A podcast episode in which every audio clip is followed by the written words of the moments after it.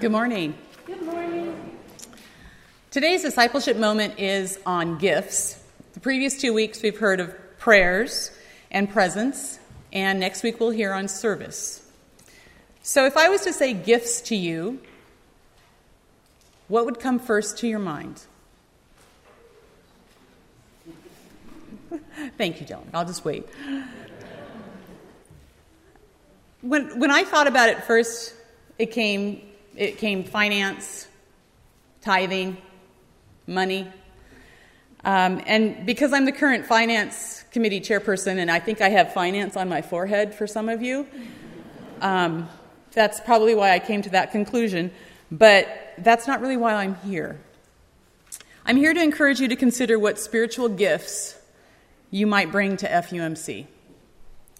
So, on the United Methodist Church website, there is a spiritual gifts assessment that you might consider taking to see if there's something that you're unaware of in your background. You most likely have heard sermons on spiritual gifts. However, a reminder is always nice. There are 20 gifts that are listed within the epistles of Paul in Romans 12, Ephesians 4, 1 Corinthians 12 through 13. While all of life is a gift from God, these 20 gifts are lifted up within Scripture as the gifts of the Spirit given specifically for the upbuilding of the body of Christ. So, as a reminder, here are the 20 administration, apostleship, compassion, discernment, evangelism, exhortation, faith, giving, healing, helping, interpretation of tongues, knowledge, leadership, miracles, prophecy, servanthood, shepherding, teaching, tongues, and worship. As I look around FUMC, I witness many people in our congregation sharing their spiritual gifts with us. We are fortunate to have these people that offer their gifts in a variety of ways, and we all have areas at which we excel or feel comfortable in sharing. The church is fortunate that there are many people at FUMC that provide us the joy of song through our choir. We have members serving on committees that allow us to serve our community and conference. We couldn't hold our large fundraisers or special events without those who are helpers. We have those that have expertise in the upkeep of our church facility. We have members that step into leadership and we have members that teach and work with our youth. There are many, many more, but there isn't time to give you the entire list.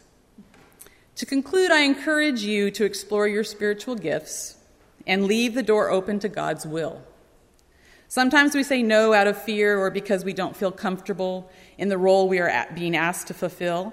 Maybe we just don't think we have the time. Please pray about it and let God help you determine if your gifts will help spread the word of God.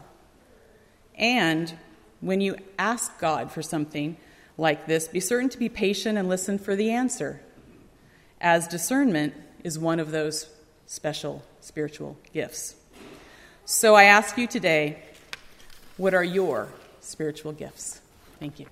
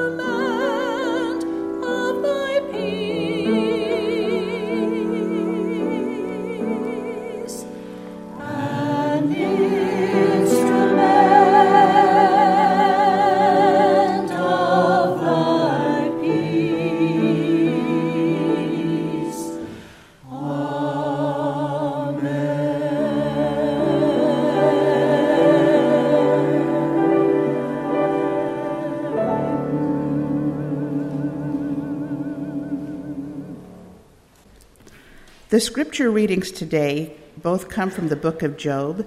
The first is from chapter 38, verses 1 through 7, and then the second is the first six verses of Job 42. Then the Lord spoke to Job out of the storm. He said, Who is this that obscures my plans with words without knowledge? Brace yourself like a man. I will question you, and you shall answer me. Where were you when I laid the earth's foundation? Tell me if you understand. Who marked off its dimensions? Surely you know. Who stretched a measuring line across it? On what were its footings set? Or who laid its cornerstone while the morning stars sang together and all the angels shouted for joy? Who shut up the sea behind doors when it burst forth from the womb. Then Job replied to the Lord I know that you can do all things.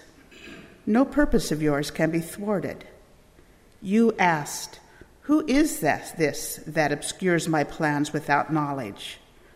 Surely I spoke of things I did not understand, things too wonderful for me to know. You said, Listen now, and I will speak.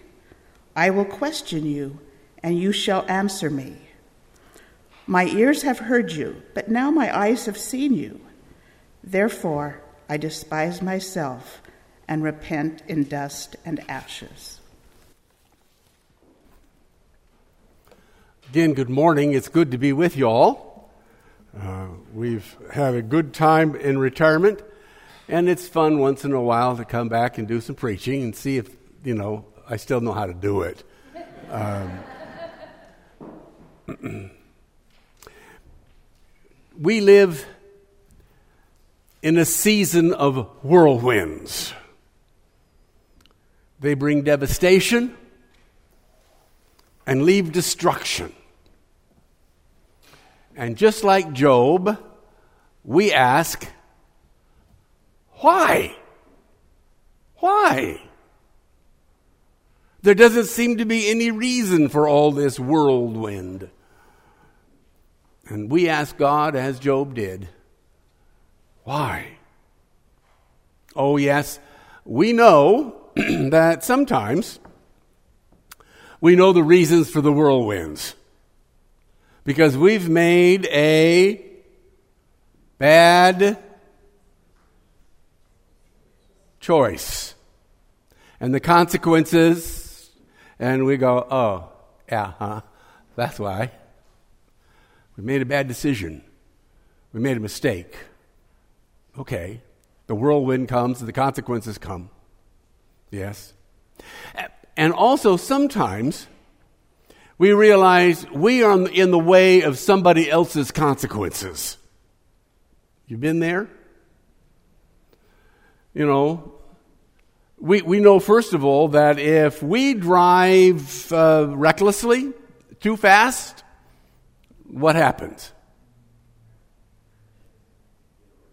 We get a ticket, we get a wreck.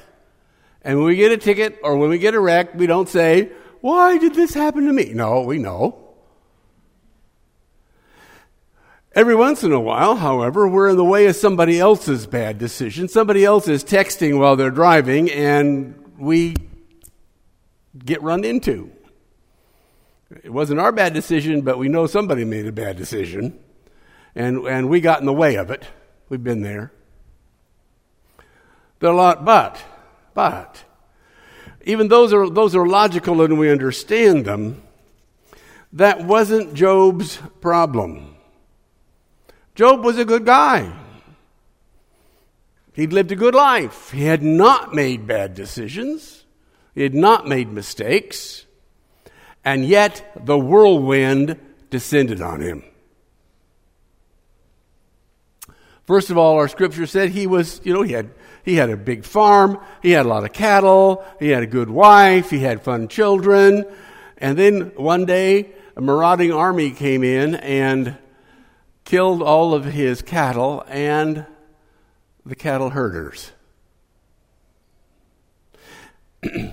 Shortly thereafter, there was a wildfire. Now, you know, Pat and I know about wildfires because our cabin got burned down in a wildfire. There was a wildfire, and all of his sheep got burned up, and all of the shepherds with it. And then there was another army that came along and snatched up all of his camels and donkeys, and the camel herders and donkey herders, and they all were taken off. And then all of his children and their spouses were in this big building having a wonderful party, a great big celebration, and the roof came in and caved in and killed all of them. And then he came down with boils. And then those are the normal ones that are listed, but there's a, a, slight little line in there that I think is the last of his tragedies in this whirlwind his wife. His wife says, Job, just curse God and die. She who should be supportive of him gives up on him too.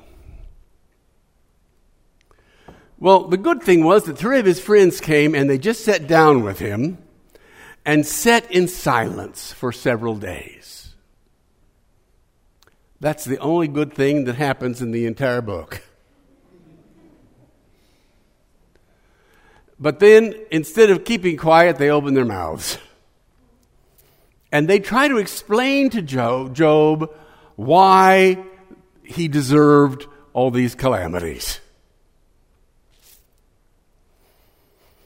And Job kept saying, No, I didn't deserve all these calamities. And he kept asking his friends and he asked God, Why? Why did all this happen to me? Unless you think this is unique, I want to tell you about a friend of my mother's. She had children the same age as we have, as, as us children, my mother's children, and she lived in the Farmington uh, community. Her husband and her three children were happy. They were very faithful members of the church. They had a nice farm, a productive farm. Everything was going fine. Sound like Job so far? Then one day, her 14 year old son, oldest boy, on the way home from school, was killed in an automobile accident.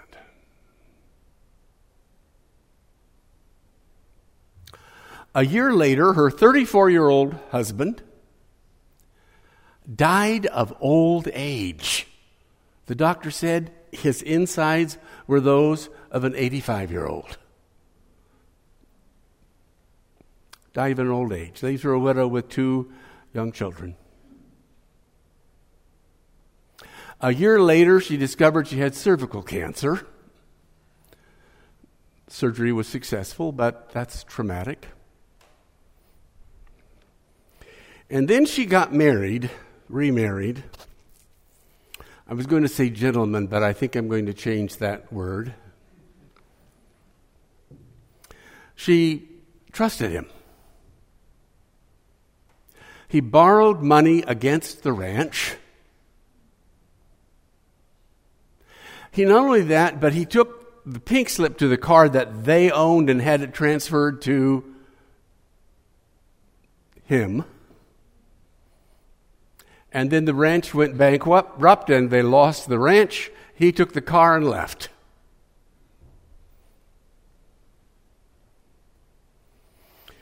Her two children grew up and got married a boy and a girl. And after a couple of years of marriage, their spouses divorced them and married each other.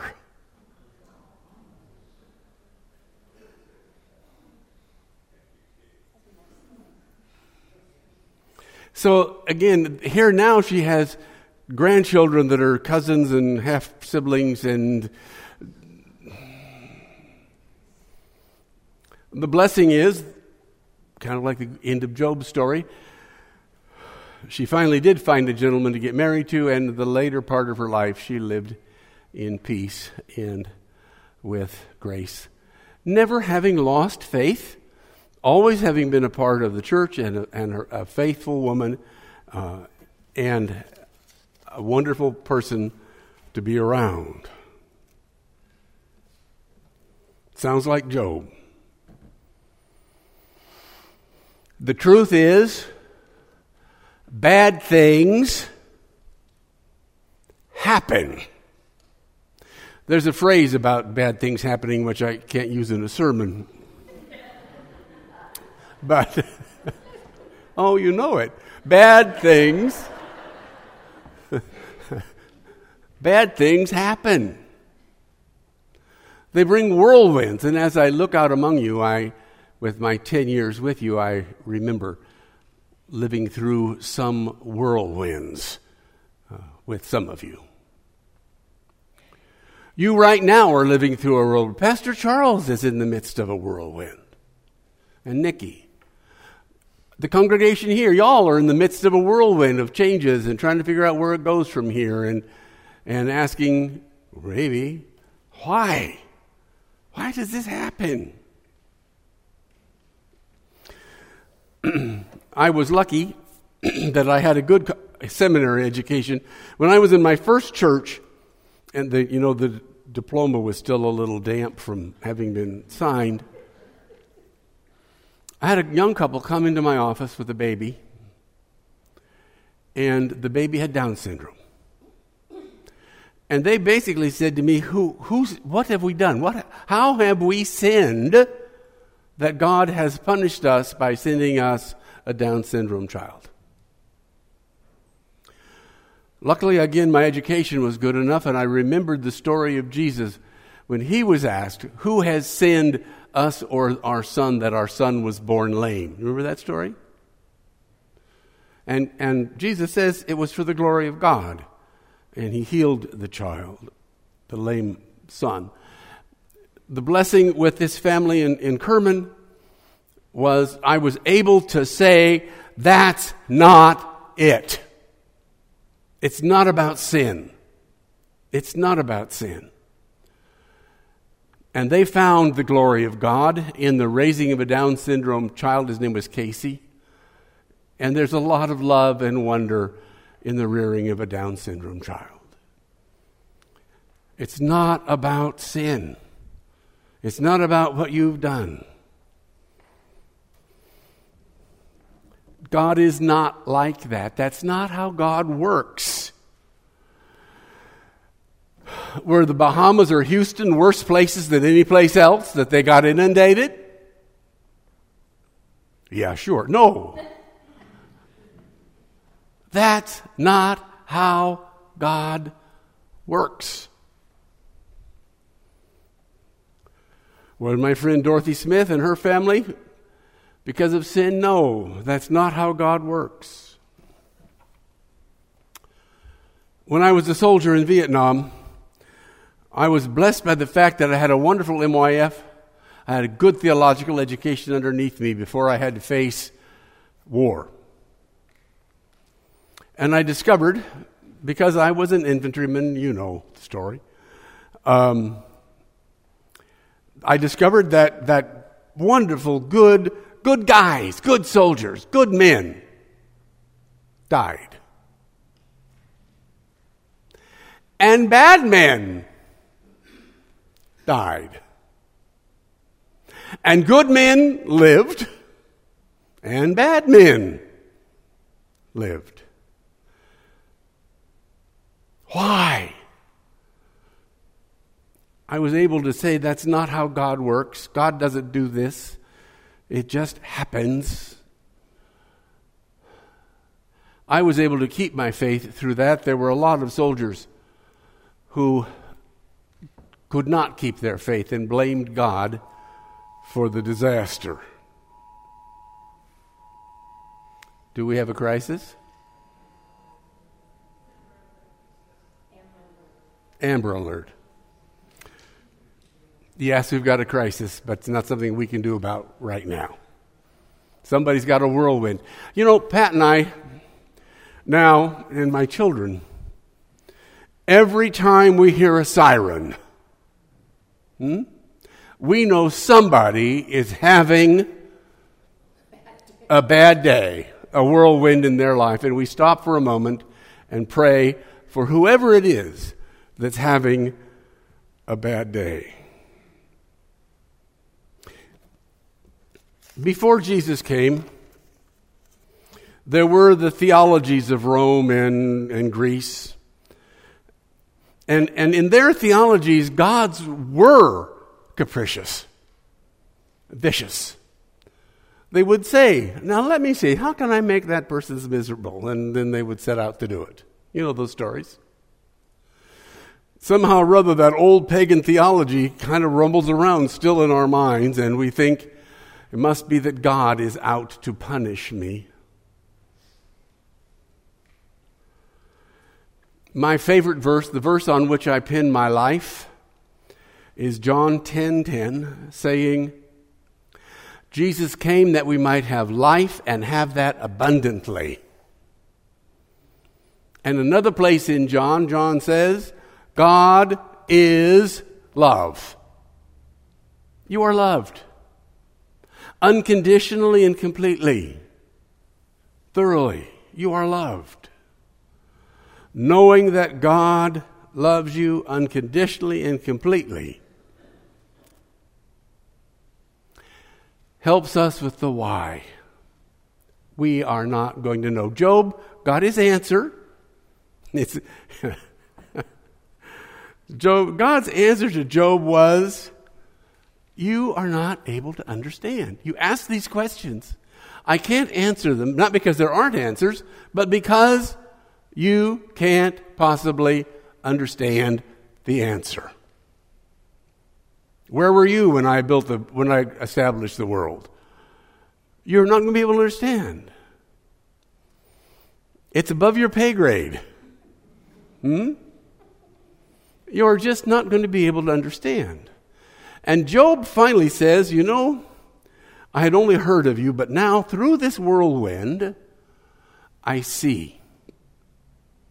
I see that you are God. I see, and I have faith. And I repent, not that he repents of any sin. You know, repent doesn't mean to be sorry, repent means to change. And he's going to stop all my questions of why I'm going to stop asking. Because I am not going to be able to understand the answer. And all those questions of why are just a pile of dust and ashes. Hmm? Just a pile of dust and ashes. And so for us, the basic answer to why is that we trust God. Trust God with my life, trust God with our world. We have faith. That's what faith is. Jonah uh, Job says earlier, Naked came I from the womb, and naked will I return.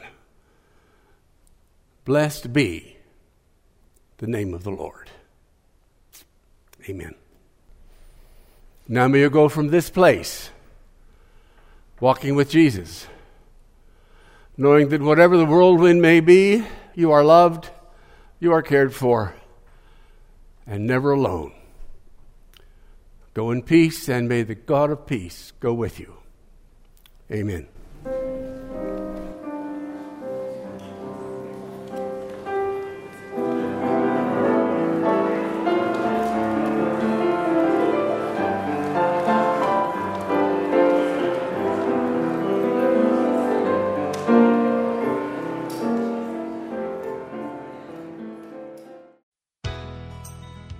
For listening to this podcast of the First United Methodist Church in Turlock, California. This podcast is distributed under a Creative Commons non commercial share alike license. For more information about our church, visit www.fumcturlock or call the church at 209 668 3000. Visitors are always welcome. And now, may the peace of the Lord dwell in your hearts this day, and may God bless you.